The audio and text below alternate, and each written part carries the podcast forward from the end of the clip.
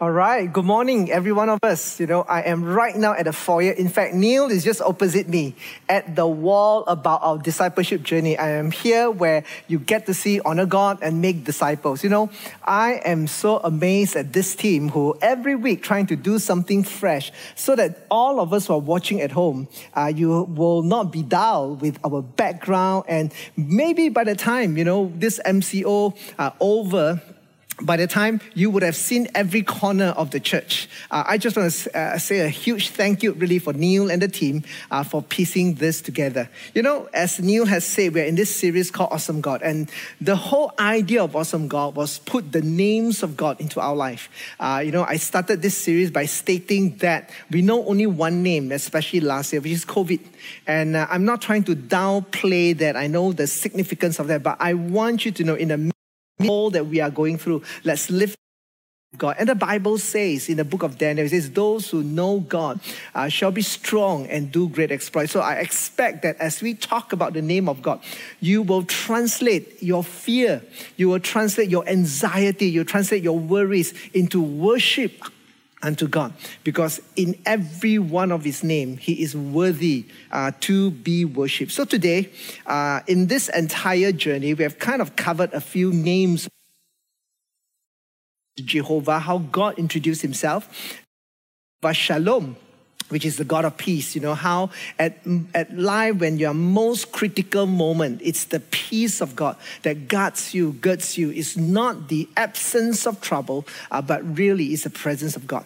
And then last weekend, my good friend, Pastor Michael Padaris, just bring in El Roi, uh, the God that sees, you know, and really bring what a contrast of someone that's so far away from God. And the person has no sight or even any ability to see, but God sees and God reaches out. And I want you to know that that is just who God is. So this weekend, uh, we're going to do Jehovah Jireh. I know Jehovah Jireh is one of those names that potentially most proclaim most claimed, uh, most people favorite names of God because every time we think about Jehovah Jireh, uh, we immediately say that the Lord will provide.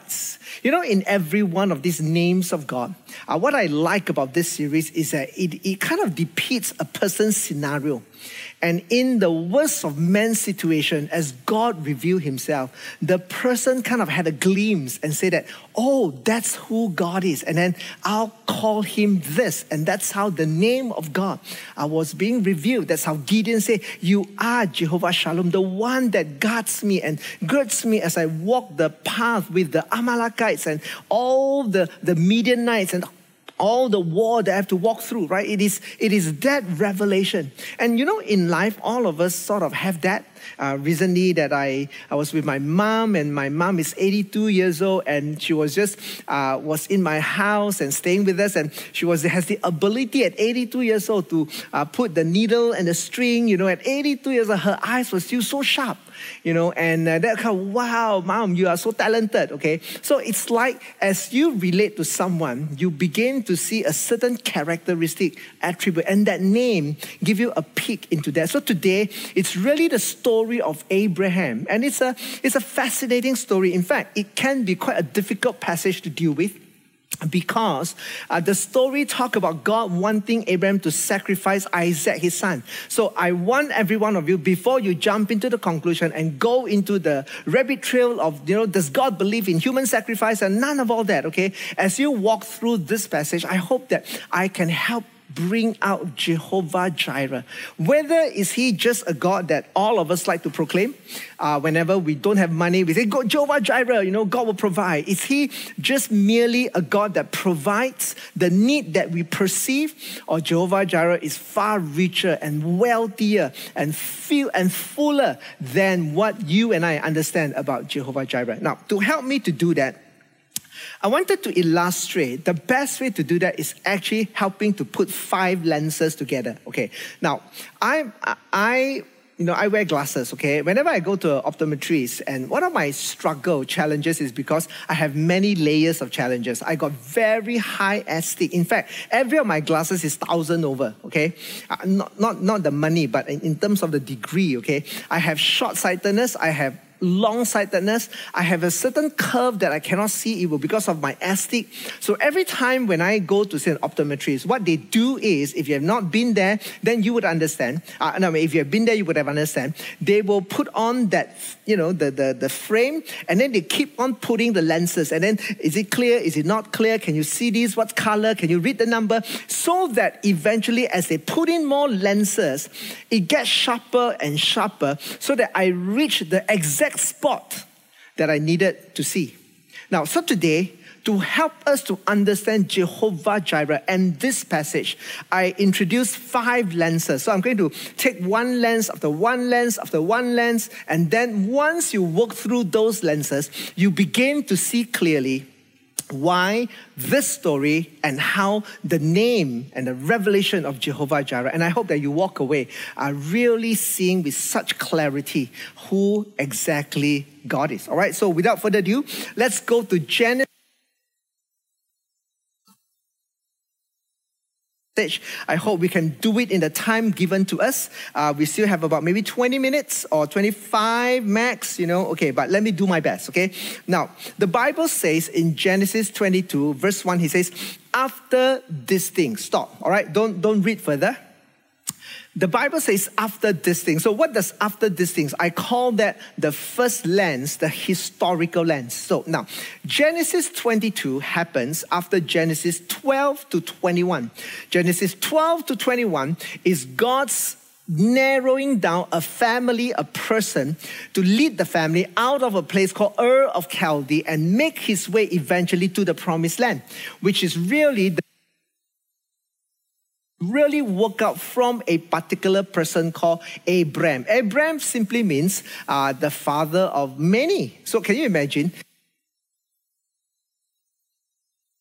My, my name is Abraham, you know, father of many, but where are your children? None. Okay, so kind of a little embarrassing moment. But God zoomed into his life because God saw providentially that this man is going to change the world. So you must know that after this thing is Genesis 12 to 21.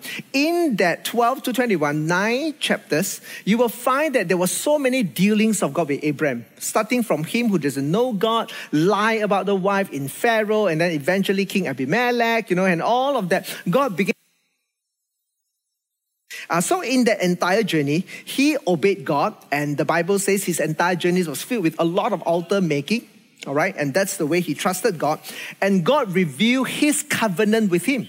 He had this thing called about a covenant with God. And for the first time, he understood what it means uh, to really have a covenant with God, where God is not only a, a covenant giver, but he's a covenant keeper. Okay, so understood the covenant of God. He had the Lot situation whereby uh, Lot rebelled uh, differences. And then the Bible tells us that Lot chose a certain part of the land where else Abraham let him do so. And Lord and God led Abraham to where exactly his next step was. Then you got a Sodom and Gomorrah incident where the Bible says that Abraham pleaded with God, and God says that he is a friend of God. Now, can you imagine stacking up after this thing? Abraham had countless opportunity of walk with God. And obviously, after 25 years, after God promised him, showing him at the tent the stars in the sky, and then God says that you're going to have a son. And for 25 years, the Bible tells us that he had no son and 25 years at the age of 100 years old, when the wife Sarah was 90 years old, God did one of the most outrageous miracles. The Bible says the womb is dead.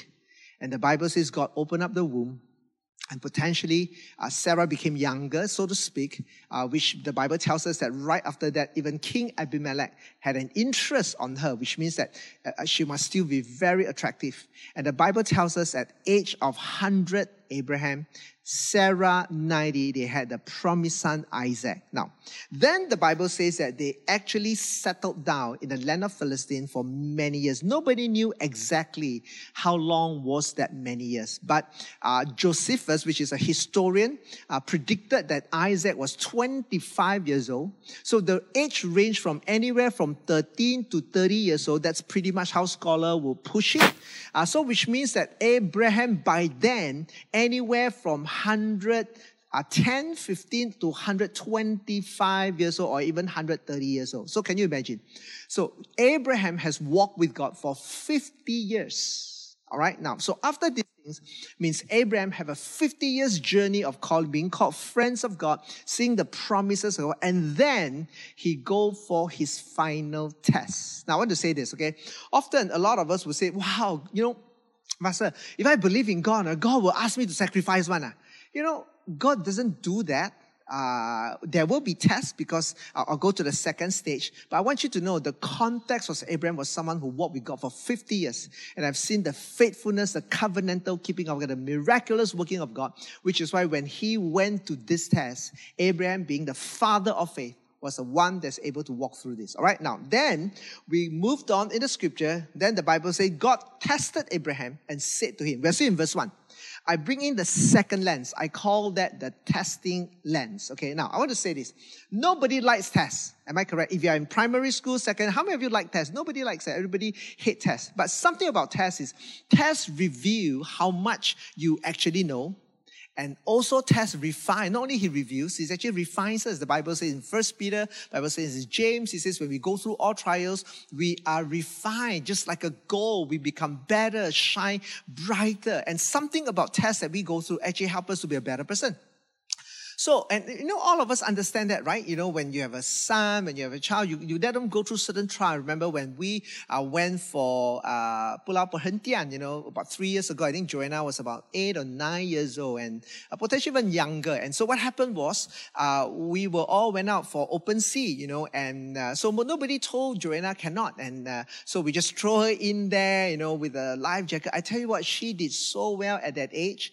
Uh, and uh, she passed that so strong she came out boasting about how she was so bold and being an open sea and school, you know, and all that. Okay, so I, I just want to say that trials actually refine us, make us stronger and better. So Abraham going through that lens of test. I had a statement there.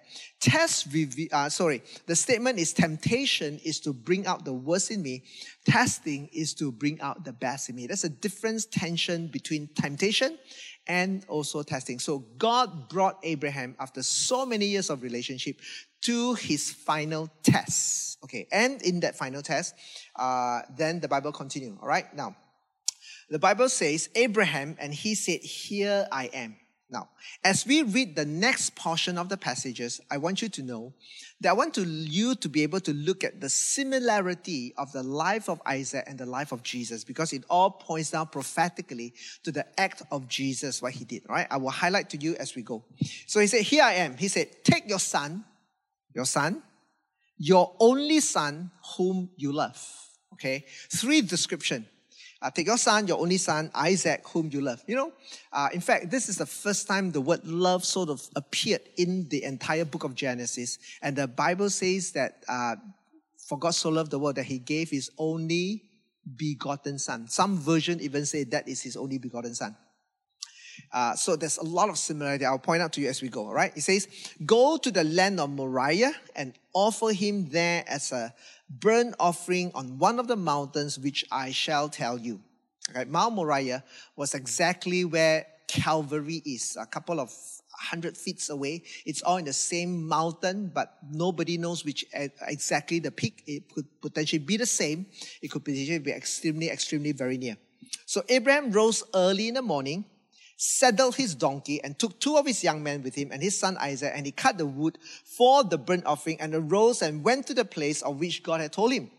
On the third day, on the third day, remember Jesus rose from the third day. And I must say this, okay, when Abraham received the news that God wanted him to sacrifice Isaac, in his mind, he already knew, he, he, I mean, in his mind, Isaac is sort of dead in his mind because when God told him that. But on the third day was the day when they went up to the mountain that's where he actually, uh, God spared Isaac. He actually received Isaac alive, so to speak. So there's three days significance over here. And then the Bible says, uh, Abraham lifted up his eyes and saw the place from afar. Then Abraham said to this, to his young man, stay here with the donkey. I and the boy will go over there and worship and come again to you. Now, Abraham kind of revealed his faith that he knows that God will spare Isaac. I don't know how, but he said that we will go and we will come back again. Abraham took the wood of the burnt offering and laid it on Isaac, his son. Remember, Jesus carried that cross to that mountain. All these are types and shadows of the real thing that God will actually do 2000 years later through his son Jesus Christ. And he took his he took in his hand the fire and the knife. So they went both of them together and Isaac said to his father Abraham he says, "My father." And he said, "Here am I, my son." He says, "Behold, the fire and the wood." And he said, uh, uh, the firewood, but where is the lamb for the burnt offering? Abraham said, God will provide for himself the lamb for a burnt offering, my son. So they went both of them together. Now, I want to move through the human response. So we have what we call the historical lens. We have what we call uh, the testing lens. And the third one is a human response lens. I want to show you in the midst of testing when it's tough, I really like the posture of Abraham. There are three things that was very significant about Abraham's responses. Number one, uh, his obedience. The Bible, did you you know, just now we read that he rose early in the morning. If I was Abraham, I'm going to argue with God. I'm going to say, God, could you show me 12 more signs? And but the Bible says there's no delayed obedience. Sometimes delayed partial obedience is not full obedience. The Bible says he rose early in the morning. There's an obedient side about Abraham. Number two, uh, his faith in God's character and not circumstances. You know, oftentimes when we go through trials, we look at the circumstances we took a glance at God and we gazed at the circumstances. Uh, I want you to know that Abraham took a glance on the circumstances, but he gazed and gazes on God. How do I know that his faith was uh, unmovable? Because in Hebrews chapter 11, verse 17, let me read that scripture. The Bible gives you a hint of how Abraham dealt with that trial. By faith, Abraham, when he was tested, offered, to, uh, offered up Isaac. He who had received the promises was in the act of offering up his only son, of whom it was said, Though Isaac shall your offspring be named. He considered, well, come to that word shortly. He considered that God was able even to raise him from the dead, from which, figuratively speaking, he did receive him back. All right. Now, the word considered is logizomai. All right, that's where you get the word logic. It simply means decided after taking into account every possible reasoning. Now, I think there's a huge lesson for all of us to learn. You know, Abraham, when he was going through that testing, he couldn't understand the circumstances. And all of us in our life with our own circumstances. You wanted a child, you couldn't get a child. Uh, you wanted this, you couldn't get this. You wanted a job, you still couldn't get a job. You know, we all go through those kind of circumstances. But the Bible tells us that something about Abraham did. He logically reasoned within himself and he come to a logical decision that God's character is way able to be trusted than any of my circumstances. He considered every circumstances. And I'm sure he thought about this. He thought about God gave me Isaac, a promised son. And then he, out of him, will have a lot of offspring. But now God is asking me to sacrifice him. He says, either this God is false fickle minded, undecisive, or this God has the character, the power, and the quality that even if I were to obey God and sacrifice Isaac, God has the ability to raise him from the dead. And that was exactly what he concluded. And I want you to know it was that faith that eventually named him the father of faith, the steps of faith of Abraham. So he not only obeyed, faith and trusted on God's character. And he kind of worked through that in his heart, in his mind. And finally, what I like about Abraham was he worshiped God. You know, sometimes when we go through trials that we don't understand, Maybe one of the best response is we just learn how to worship God and bring God into the centrality of what we do. All right. So we walk through the third lenses and we're going to go through the fourth lenses, which is what I call the prophetic lens. But let me just continue to read the Bible. When they came to the place of which God had told him, Abraham built the altar there and laid the wood in order and bow Isaac, his son, and lay him on the altar to the wood. Then Abraham reached out his knife to slaughter his son. But the angel of the Lord called to him from heaven and said, Abraham, Abraham. And he said, Here I am. He said, Do not lay your hand on the boy or do anything to him, for now I know that you fear God, seeing you have not withheld your son, your only son, from me. And Abraham lifted up his eyes and looked, and behold, behind him was a ram caught in the thicket by his thorn, by his horns, and Abraham went and took the ram and offered it up as a burnt offering instead of his son. So Abraham called the name of that place, the Lord will provide, Yahweh Yireh, which is the Hebrew name, or Jehovah Jireh. As it is said to this day, on the mount of the Lord it shall be provided. You know, the name Jehovah Jireh simply means the Lord will provide. And it has many shades to that name. Uh, it, it means also God who sees way in advance and provided. Remember the Bible says that as Abraham made his way up to the mountain, there was a ram caught, which means that as he make his way in the mountain, God is allowing the ram to make its way in another side of the mountain.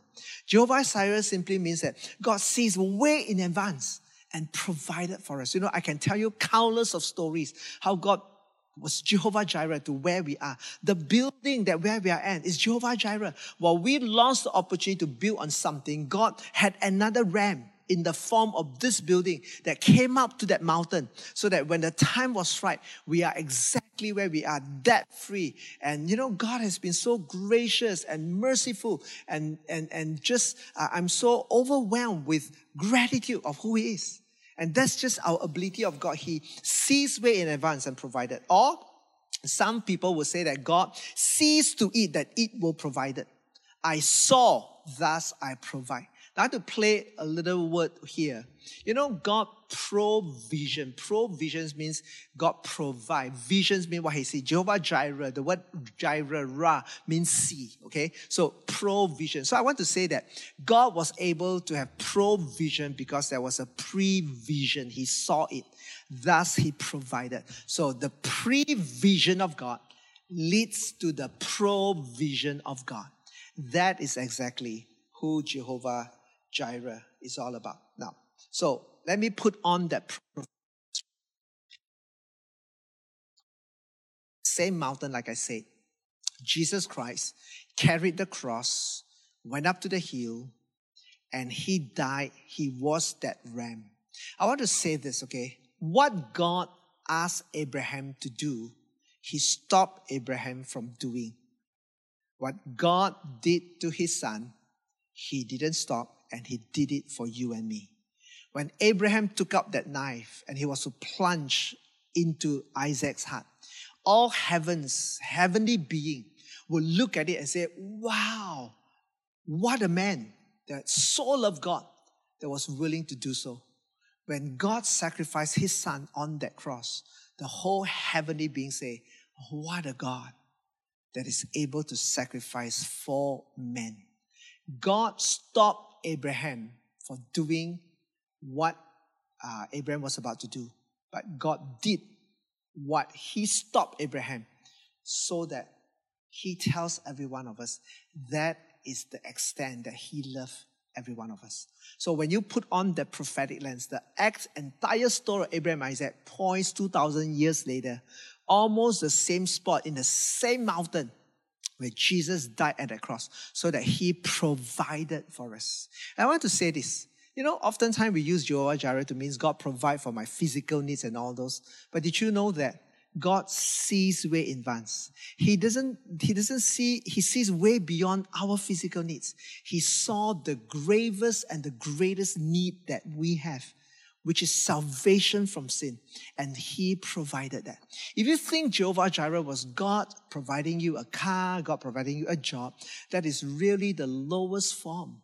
And the Bible says God is our heavenly Father. Romans says if He has given up His Son to us, what other good things will He withhold from us? He won't. And I, I, I thank God for Jehovah Jireh because I don't see the need for my sin, but God sees and He provided for you and I.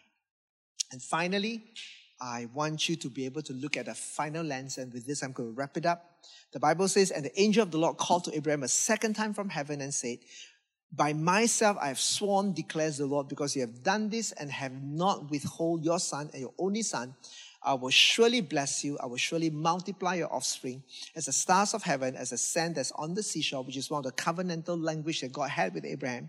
And your offspring shall possess the gates of his enemies. And in your offspring shall all the nation of the earth be blessed because you have obeyed my voice. The last lens, I call it the purpose lens. God's provision was never meant for us to hoard it, but to be a blessing to others. I call this blessed to bless, or blessed to be a blessing. You know, when you understand the full panoramic view of Jehovah Jireh, it has so many different lenses. And potentially some of it we can talk over it in dialogue. You may have a question about temptation. You may have a question about testing. You may have a question about all that I've talked about, and we can deal with that. But for today's message, I just want you to know Jehovah Jireh was God pre-vision. He saw our gravest need and He provided for us. It is way more beyond than God just provide uh, blessings for my life, for my family, my job, my car. It goes beyond that. And finally, the purpose lens is where it brings everything together. You know, every time you are blessed, I want you to know that that is because God wants you to be a blessing to someone. If you if you are a medical doctor, you are blessed with a keen mind so that you can be a blessing to a lot more people. If you are smart, that's because God bless you with the ability uh, if you have money and resource so that you can be a blessing to others, Jehovah Jireh is most meaningful. Not only when God provided a ram for you, it's also that you at times become that ram for someone else that needed that. And sometimes God pieced everything together in the most remarkable, unimaginable way, but God just has a way to piece everything together so that Jehovah Jireh is not only a blessing to us, that through us, other people will be blessed. You know, I wrestled with this uh, little passage and I really like the way that in the most difficult situation, in the most unimaginable, unthinkable situation, uh, Abraham doesn't have any lack. But in the midst of uh, that he went through, the name Jehovah Jireh was birthed because the God will provide and he sees to it they'll provide. I'm going to pray and I pray that today you will not only know God that provides for you physically, but he provides for you spiritually. He provides for you salvation, grace, mercy. And then on top of that, God will supply all your needs according to his riches. Let me pray for you. God, we are so grateful to you that we can come to you and allow you to be Jehovah Jireh. So we say today, we surrender. Teach us to be like Abraham, response in our worship, response in our faith, trusting on your character and not circumstances. And help us to reach the spot where we are grateful because you saw a need that I don't even perceive. And you meet it because you, you love me and help us to be a blessing unto others. Uh, I've asked Neil to kind of sing a song to bring all of us to a close uh, because I want to turn all this to worship unto God uh, so that we are able to praise God and uh, exalt Him always in our life. God bless you. I'll see you shortly.